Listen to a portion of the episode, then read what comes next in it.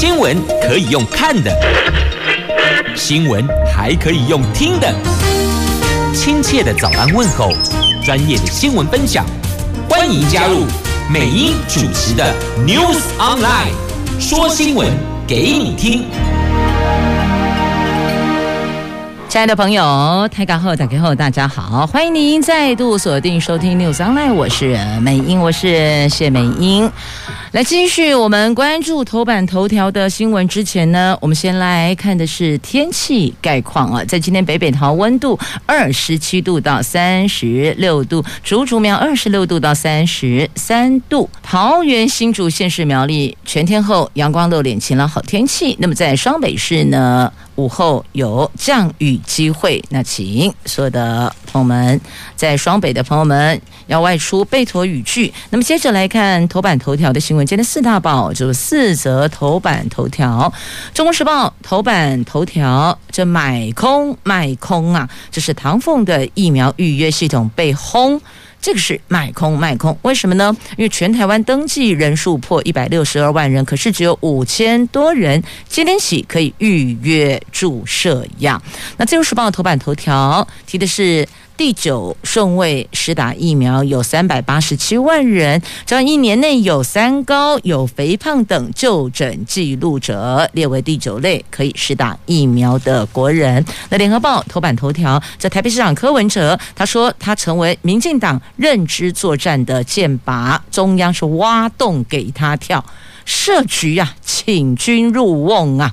从莱猪事件到这次淮南市场开会，他深刻感受到他被设局，火力全开反击蔡政府。这是在联合今天头版头条的新闻。那经济日报头版头条。这是热啊！什么事情这么热？我们的出口贸易六月出口连十二红，欧美需求回暖了，苹果新机备货等有四大利多加持，我们的金额高达三百六十六亿美元，增加了百分之三十五。这个部分则是写下了史上的次高纪录。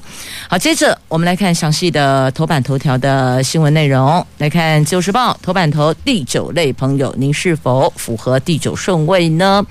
这政委唐凤推动的疫苗登记预约平台，昨天统计有一百六十二万名第九类、第十类的公费施打对象完成意愿登记，其中第一波示范区离岛、金门、马祖、澎湖有五千一百七十八人完成登记。那至于第九类，十九岁到六十四岁患有高风险疾病者，还有肥胖者，那中央指挥中心说，包括了有三高跟肥胖症等。在一年之内有就医记录的，就可以纳入优先施打对象。那疾管署跟健保署也已经表列十类慢性疾病进入第九类，这包括了感染症、血液和造血器官及涉及免疫机转的疾病、内分泌、营养和代谢疾病，包括糖尿病、肥胖症等等，还有神经系统跟感觉器官的疾病、循环系统疾病、呼吸系统疾病、消化系统疾病、肌肉骨骼系统以及。我们的结缔组织疾病，还有生殖泌尿系统疾病、先天性畸形变形及染色体异常等等，他们把这十类的慢性疾病全部表列出来。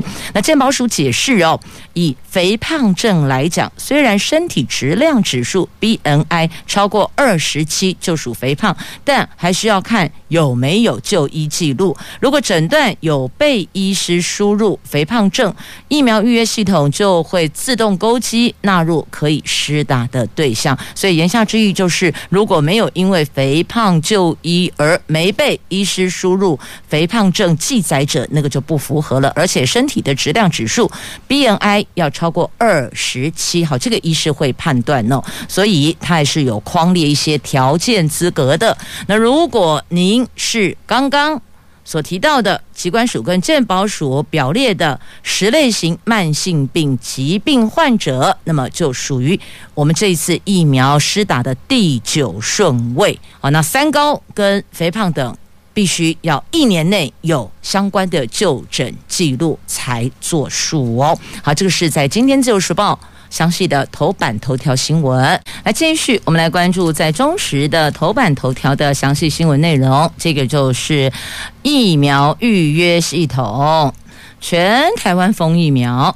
行政院政委唐凤他所操刀完成的 COVID-19 疫苗施打意愿登记跟预约系统，第一阶段虽然只有限离岛，但是哦，这两天内还是引发了抢登的狂潮。到昨天截止，有一百六十二万人完成意愿登记。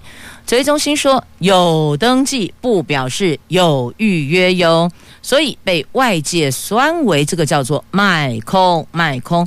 但是发言人说，国内八月就会累积一千万剂疫苗，四十岁以上的青壮年都有机会打到的日子不远了。意思是说呢，应该就是在八月份，四十岁以上的国人都有机会打。疫苗。那虽然唐凤跟防疫指挥官前天都强调，疫苗施打意愿登记跟预约系统开放第九类罕见疾病及重大伤病者，还有第十类的五十岁到六十四岁成人登记意愿。第一阶段就在金门、马祖、澎湖三离岛试行，但是呢，发现国内本岛的民众也是超级踊跃的哦，等于。在这个部分，有一百六十二万人完成了登记呢。那因为疫苗短缺，所以。很多人都希望能够及早完成注射，即便非离岛的居民也是竞相上网登记，这个部分热度哦比离岛还要热烈呢。到昨天傍晚五点，第一阶段登记结束，就一百六十二万七千七百多人完成意愿登记，其中只有五千一百七十八人是离岛居民。换句话说，有一百六十二万两千多人都不是离岛居民啊。那他们。就是指离岛的五千一百七十八个人，在今天就能够接到通知，开始预约注射的时间。另外，绝大多数的登记者要在十三号之后才能够真正登记预约。指挥中心也特别澄清了，只要登记成功，系统就会有记录，指挥中心不会删除资料的。但是哦，有登记并不表示有预约，所以我们想问，这到底是什么意思呢？那？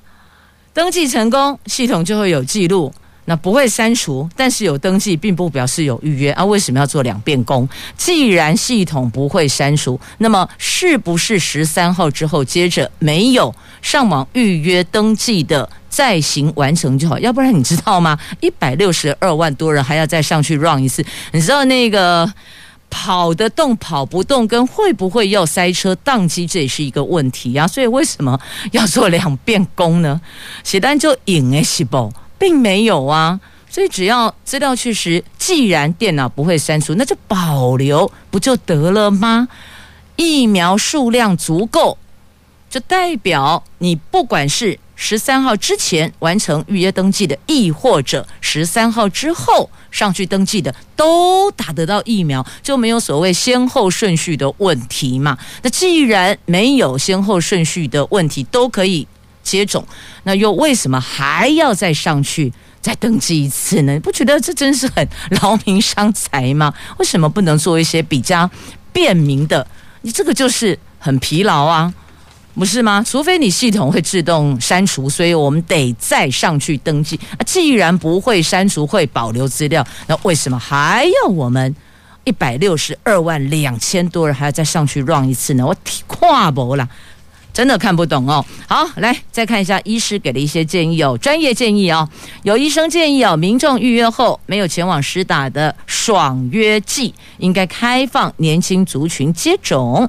那陈时中回应说，这个部分剂量很少，那该如何处理，日后再公布。不过呢，指挥中心是颇有信心哦。我国向 AZ 买的六十二万六千剂的疫苗，昨天从曼谷。送到那日本捐赠的一百一十三万剂，预计今天抵达。那泰国制的 AZ 疫苗最快下个礼拜三可以配送接种，合计到货疫苗有七百零二万剂。将加速施打。那国内第一类到第十类的接种对象有一千四百八十七万五千人，现在已经累计两百七十四万五千人完成接种。第一次疫苗覆盖率是百分之十一点四五。那第十类是五十岁到六十四岁的族群，这一波一定打得到。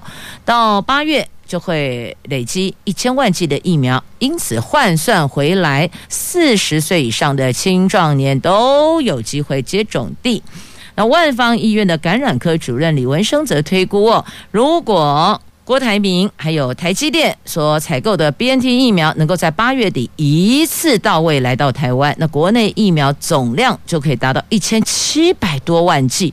而且五十岁到六十四岁的族群有可能在九月底前打到疫苗，疫苗人口覆盖率就可以达到三成喽。届时从防疫警戒中三级降为二级的机会就会因此大大的增加了。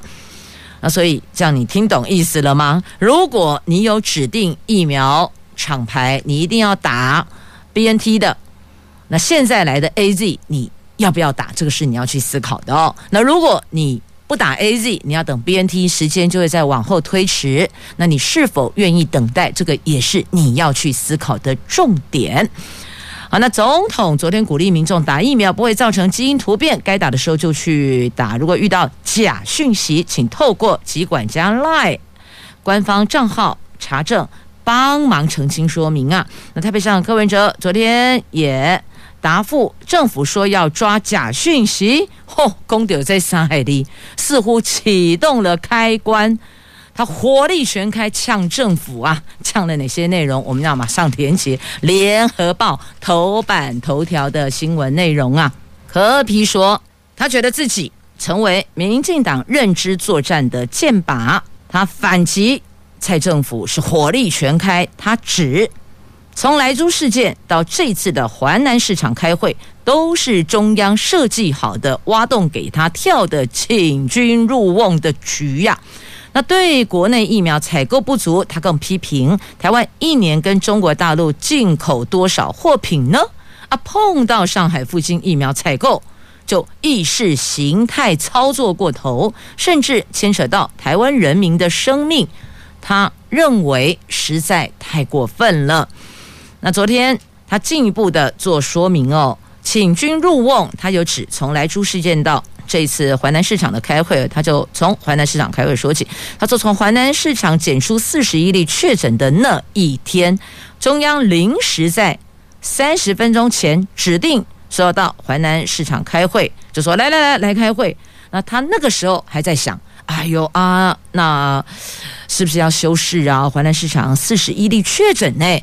结果他到现场，他吓了一跳。指挥官陈时中、农委会主委陈其仲、经济部长王美花阵仗都摆好了，会场连麦克风及看板都已经架好了。他才知道，原来是请君入瓮啊！这我们都知道哦，架麦克风是容易啦，线一拉出来就有。但是你那个看板要架好，那看板架好是需要一点时间的。结果。三十分钟前通知他，他马上到现场，前后不过半个小时，现场全部都准备好了，三巨头也都到了，陈时中、陈其仲、王美花都到场了，所以他那时候愣了一下，哈，怎么会这样？他说莱猪事件也是一样被设局啊，当时他建议应该明白标示。甚至前一天把议程送到行政院去，就没想到，天哪！原来他们也是把局设好了。他前脚刚走，行政院就端出冠军牛肉面啊！利古巴米喜从任意门穿梭，就马上有的吗？所以柯皮说，害人害己，多做好事就行了。这冠军牛肉面还记得那件事情吗？对吧？他前脚柯皮刚走，后脚冠军牛肉面就端上来，然后就开始啪啪啪啪啪。还记得丁丁事件吗？一北一南这两位都出包，后来不是还去跟人家道歉吗？然后又衍生了拿公费打统编，用行政院公款去买牛肉面来道歉的事件，对不对？你还有没有印象？这个事情当时也闹得很大哦。不过很快事情又被盖过去了。那昨天柯批火力全开反击蔡政府的时候，他把这两件事情拿出来做举例说明啊。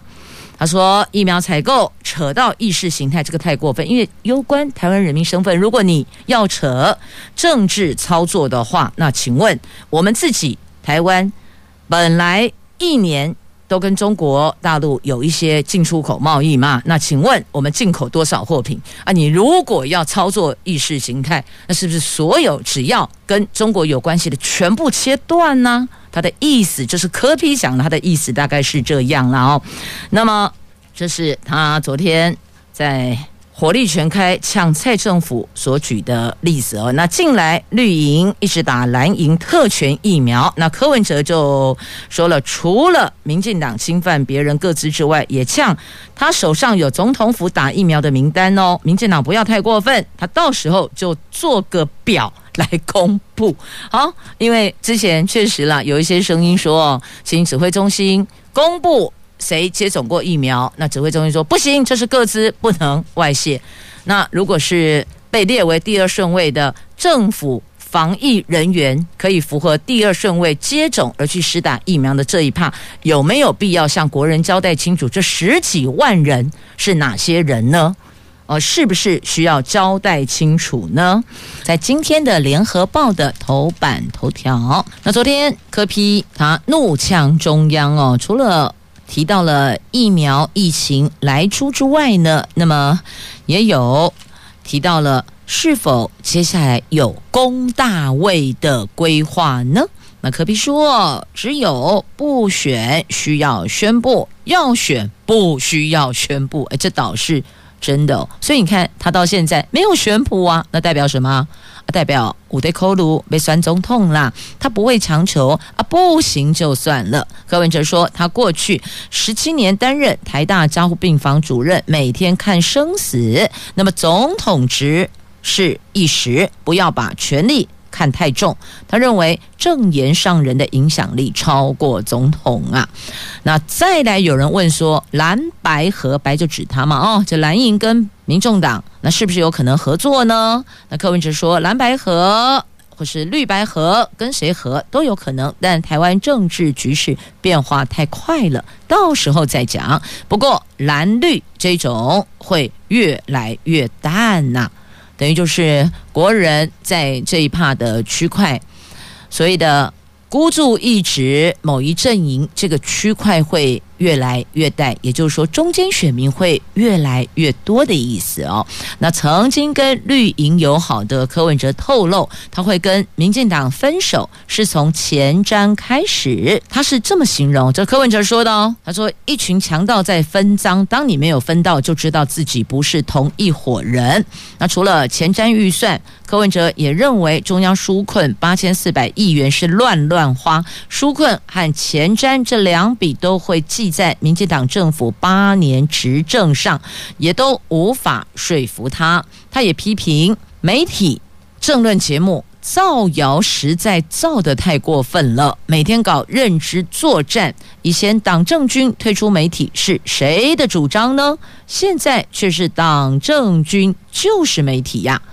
坤着说。他在 PTT 外号是槟榔西瓜，每天讲还是有效，但是我怎么会是红的？我是二二八家族出生的，我最气的就是这样哦，戳到他的痛处哦，噗噗跳了哦，这是柯文哲提的，他说这个媒体、哦、造谣造的实在太过分，所以你们发现媒体有两大生存功能，要么造神，不嘛造谣，就两个，真的好像是这样，所以哦。同样一件事情，美英常常说，你要去关注不同媒体的报道，蓝绿媒体都看，你才能够整理出属于你自己的想法看法，而不是被单一内容带着跑啊。好，这是在今天联合报头版头条有报道的，翻开内页的 A4 版面还有说明。来，接着看联合报头版下方。在美国谈台湾独立，他们说不会支持的，这是一条红线。那如果美国跟中国要和平共存，基本上算是比较巨大的挑战了。说这个话的是美国白宫国家安全会议印太事务协调总监坎伯。一共诶，他说的，美国和中国是有可能和平共存，但是挑战很大。那华府支持跟台湾发展牢固的非官方关系，维持台湾和平稳定是一种危险的平衡，就恐怖平衡啦。他也强调，华府不会支持台湾独立的。这个是拜登政府上任后高层官员首度表明不支持台湾独立。那但是呢，愿意跟台湾发展牢固的非官方关系，即便这种和平稳定是一种危险的平衡，但也是得去做的哦。那至于拜登什么时候会跟习近平会面呢？坎伯说：“我的预期是不会太久了。美国的挑战是制定策略，会给中国机会，也会在中国采取违背维持和平与稳定的行动的时候，会适时的。”做出回应。那大陆外交部发言人说：“一中原则是中国美国关系的政治基础，希望美国向中国方向而行，采取理性务实的对华政策，聚焦合作，管控分歧，推动中国美国关系健康稳定发展。”但是似乎两国在某些事情上的定见无法达成共识啊。好，这边说完话了，通常另外一边就会来做回应哦。你不觉得常都是这样子吗？美国对外提到了跟中国有关的，或是提到跟台湾有关的，那么对岸就会来回应，对吧？这就是这样子哦。那至于这个详细的你来我往，联合报头版下方有报道，详情您就自行翻阅了。那接着我们要再连接到中国时报。头版下方的这一则新闻，我们的友邦海地，海地的总统遭到枪杀身亡，而且是在他的家里哦，武装分子就这么闯了进去。你不要以为你是在看电影，嗯，是啦，真实发生了。蔡总统深表哀悼。我国加勒比海友邦海地总统摩伊士在七号凌晨，在他的住家遭到包括外国人士在内的武装分子闯进去枪杀身亡，海地第一夫人也受到枪伤送医治疗。那据传，目前传闻是说伤重不治了，那还是得等海地官方的对外的。说明哦，那我国跟海地有六十五年的邦交情谊，蔡总统代表政府及人民致上深切哀悼，要求驻管确保我国侨民的安全无虞。外交部说非常震撼，目前在海地的个人及侨胞都平安，两国邦谊不受这一次总统遭枪杀身亡事件的影响啊。那我国的友邦。近来也真是遭逢多事之秋啊！我们在非洲唯一的邦交国史瓦蒂尼，不久前也出现了反君主制群众示威。六月二十九号，史瓦蒂尼曼基尼市的抗议活动爆发了警民冲突，警方开枪击中二十八名的示威者，其中有八个人身亡。外交部跟驻史瓦蒂尼的大使馆已经注意并掌握。政局发展，对于发生纵火抢劫不幸事件也表达遗憾及慰问之意呀。所以你看，这个有史瓦蒂尼，然后接着现在有海地的事情哦，所以感觉到似乎真的进入多事之秋呢。那海地内政最近也出现严重的分裂，社会面临越来越严重的人道危机，还有粮食短缺。那当地人担忧可能会出现大规模的混乱，尤其是。帮派跟警察互相冲突，太子港的暴力事件不断的增加呀，所以你看这个要如何去做管理呢？这直接的帮派跟警察就黑白两道直接对干了，你说这个要如何去处理？乱成这个样子，当然我们就担忧在。海地的我国人侨民是否都平安了？那目前得到的讯息不受影响，但后续需不需要启动撤离这个外交部会再观察。这寻常人再见一面并不那么的困难，但是如果天人永隔，要再见一面，就真的困难了。来看《中国时报》头版下方的新闻。六月份疫情蔓延，六都火化人数暴增两千八百多人呢，有殡葬业者质疑这个染疫死亡暗藏黑数啊！六月份疫情大爆发，全台湾染疫死亡人数飙高。那媒体统计，六都火化人数就有一万一千三百五十六人，比去年同期暴增了三成二，两千八百多人，幅度相当惊人。但是跟官方公布的染疫死死亡人数、注射打疫苗死亡人数存在很大的落差呀！殡葬业者推测有黑数没有被确实的公布。那台北市长柯文哲他也认同殡葬业者的说法，表示今年死亡人数确确实实比去年多了百分之三十，远远超过。登记死亡人数所公布的确诊死亡人数，但是因为现在没有校正回归啦，所以到底实际数字是多少，哦外界不得而知啊。那么柯文哲说，中央一开始加零加零加零，每天都像在报名牌一样乐此不疲，结果后来每天校正回归回归回归，现在死亡人数远远超过登记数字，虽然说不一定。都是因为疫情而身亡，但确实存在为数不少的黑数呢。那双北殡仪馆火化的死亡人数是不是真的比爆出来的确诊死亡人数多很多呢？柯文哲证实，他说是真的，但也不一定全部都是因为疫情哦。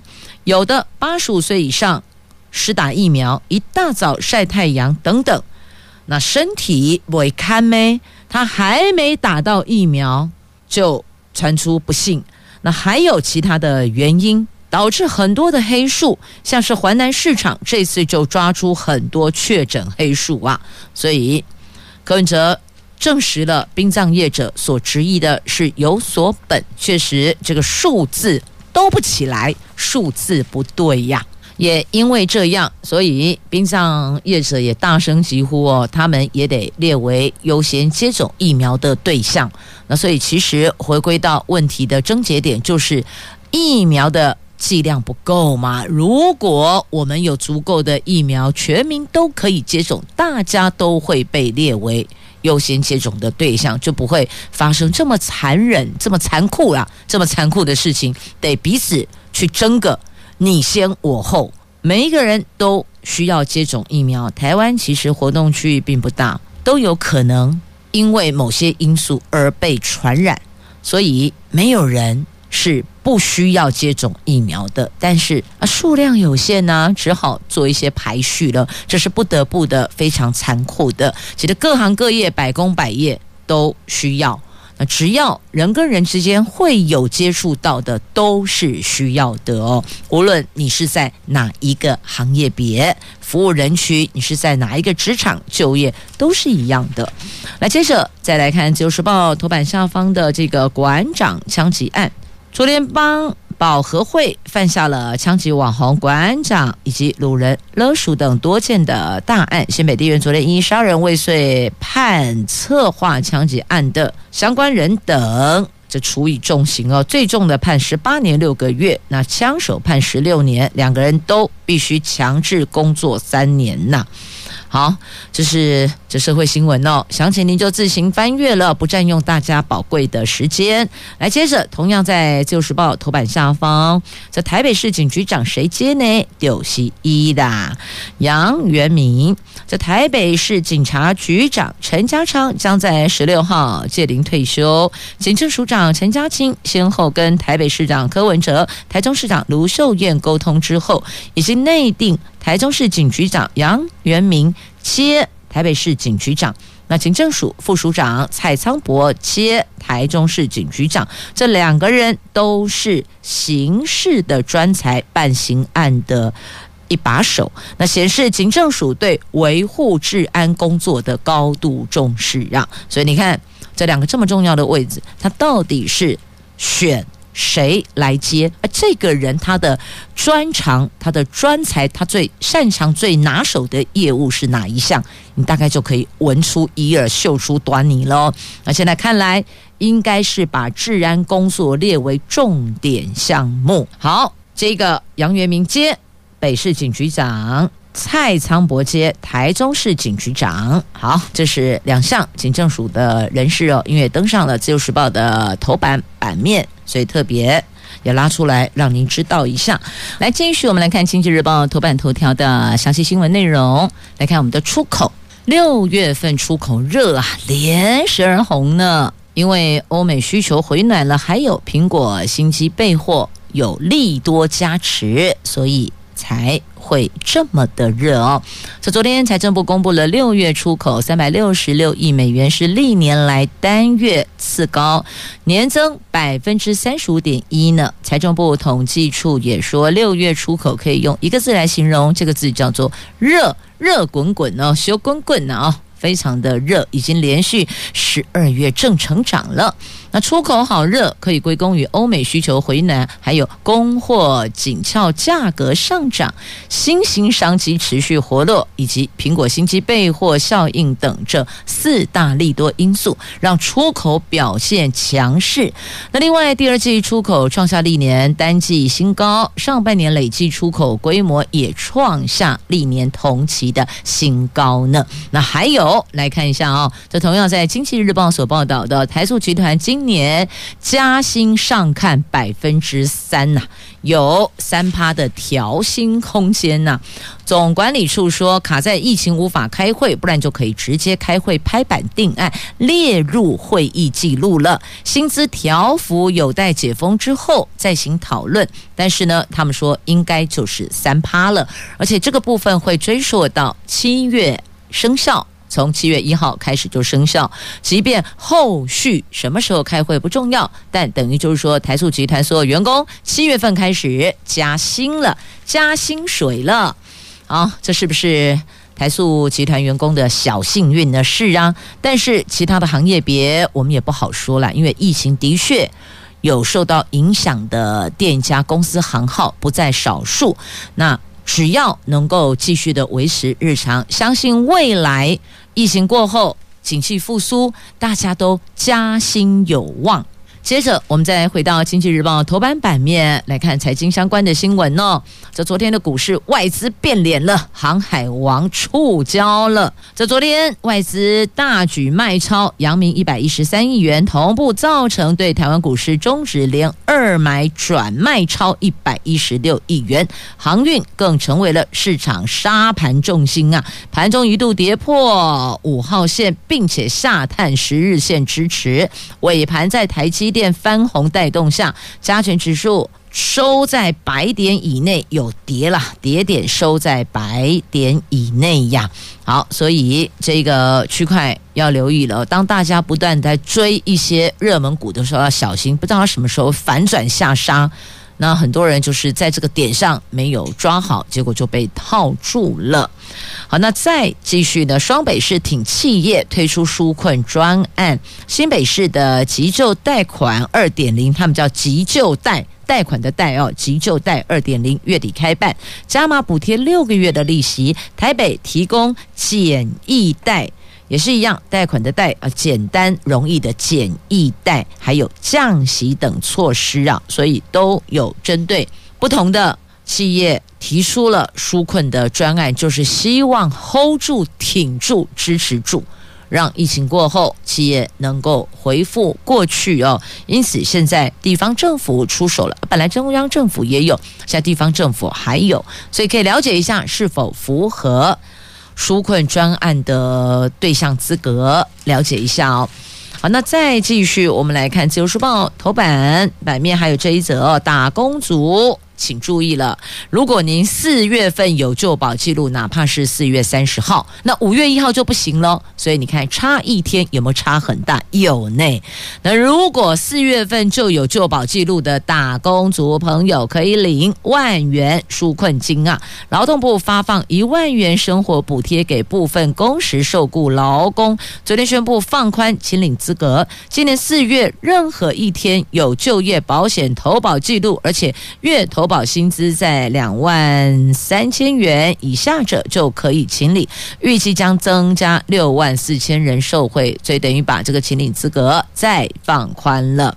那自营者扩大补贴，追发六万三千人，这自营作业者还有无一定雇主劳工生活补贴扩大采认二零二零年报税所得低于四十万八千元，以及持有永久居留证者，经过确认，预计将追发六万三千人，其中。有我国永久居留证的有六百二十二人。那明天起开放劳保局系统线上登录。如果在去年曾经领过生活补贴，劳保局将直接汇进去账户，或是寄送支票到你原来留存在公务单位的地址。所以这个部分有六万三千人将追发补贴。好的，再继续呢，我们来看在《旧时报》头版还有这一则图文呐、这是火流星。吗？火流星划过夜空啊，超惊喜的！但是有人说，哈，这是火流星吗？还是中国火箭的残骸呢？在《自由时报》跟《联合报》头版版面都有这个图文哦。这出现在台东、台湾的东部，昨天凌晨出现了超大的火流星，民众惊喜直呼太美了。但中央大学的鹿林天文台说呢，这一颗流星。可能比其他的火流星还要更大，过程闪爆现象至少有四次，光体不断的闪烁，越变越亮，几乎是把整个夜空都给照亮了，最后消失在海平面上哦。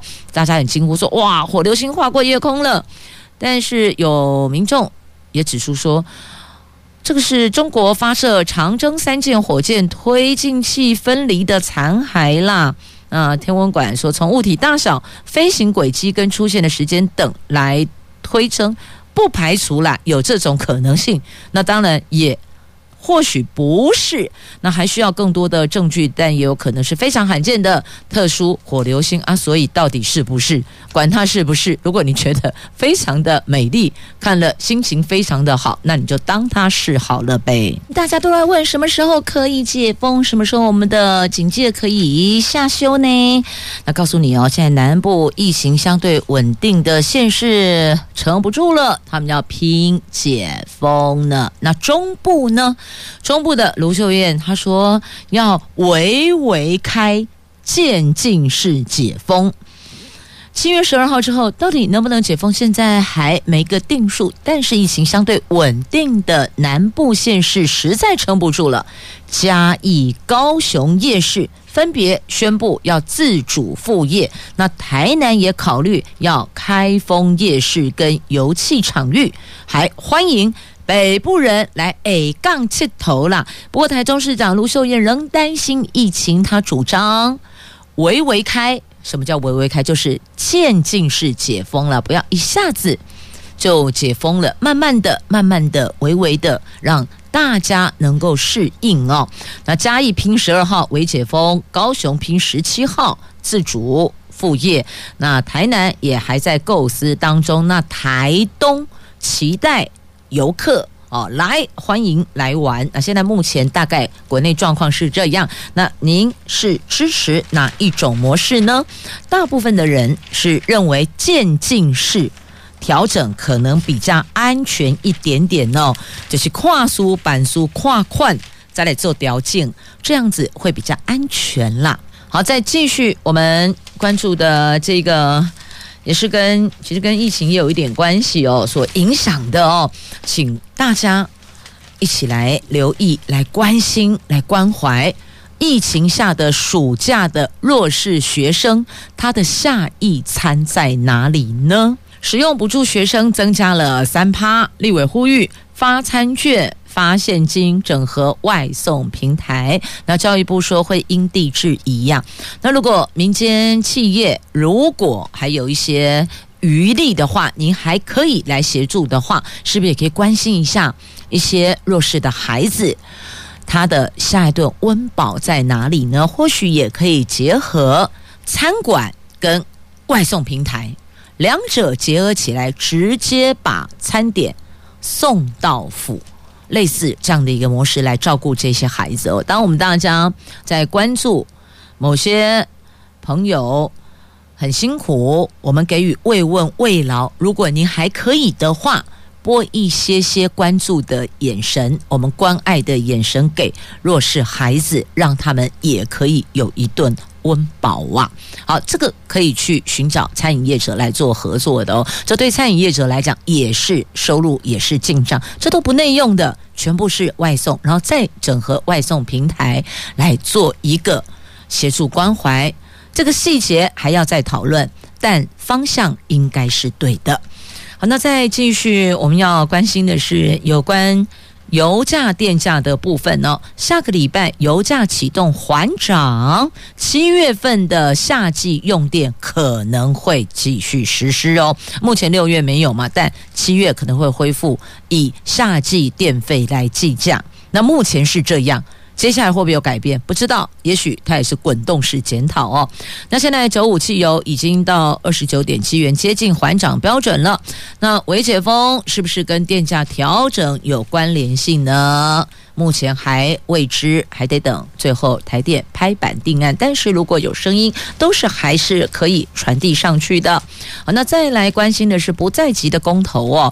蓝营提不在户籍地公投，但是呢，绿营封杀否决临时会修公投法，所以国民党批民进党是民主绊脚石啊！好，这个话题在今天的联合报的 A two 焦点版面，也在今天中时内页有报道。反莱猪第四公投，因为疫情延到年底举办，那为了根绝疫情有变数哦，所以国民党立院党团提案要求立法院要召开临时会处理不在籍投票。要把它修入公投法，但是呢，即便提案获得民众党团的澳元，昨天仍在民进党团人数优势之下遭到否决。对召开临时会提案遭否决，在野党团齐声说遗憾。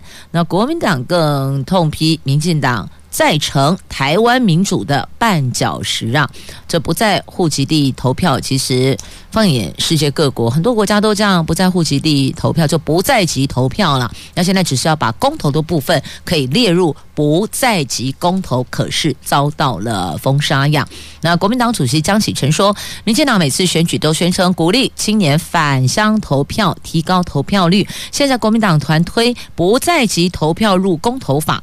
方便青年返乡投票，让大家能够减少移动，就近投票来提升投票率。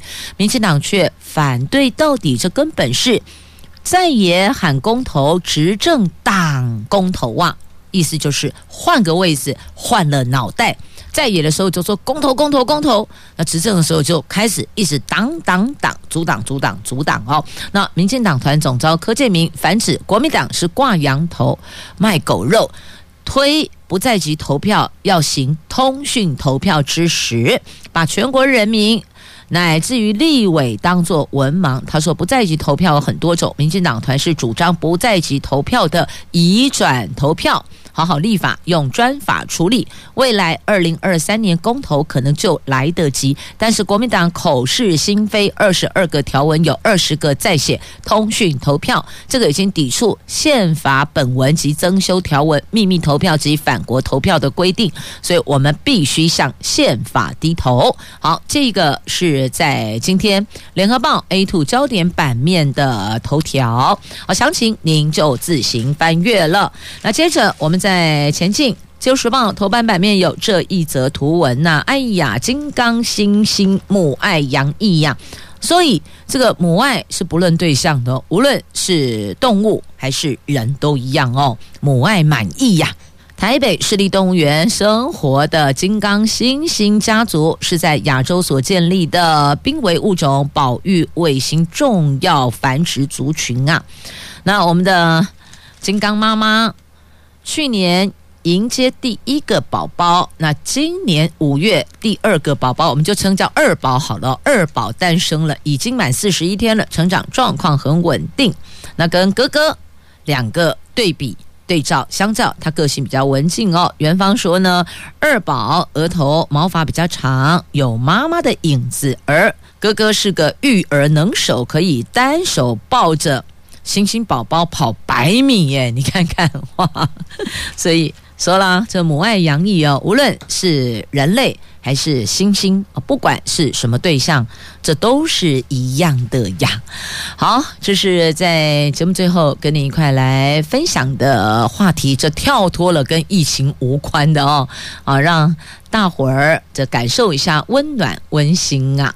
同时也谢谢朋友们收听今天的节目，祝福你有一块美好的一天。我是美英，我是谢美英，明天空中再会了，拜拜。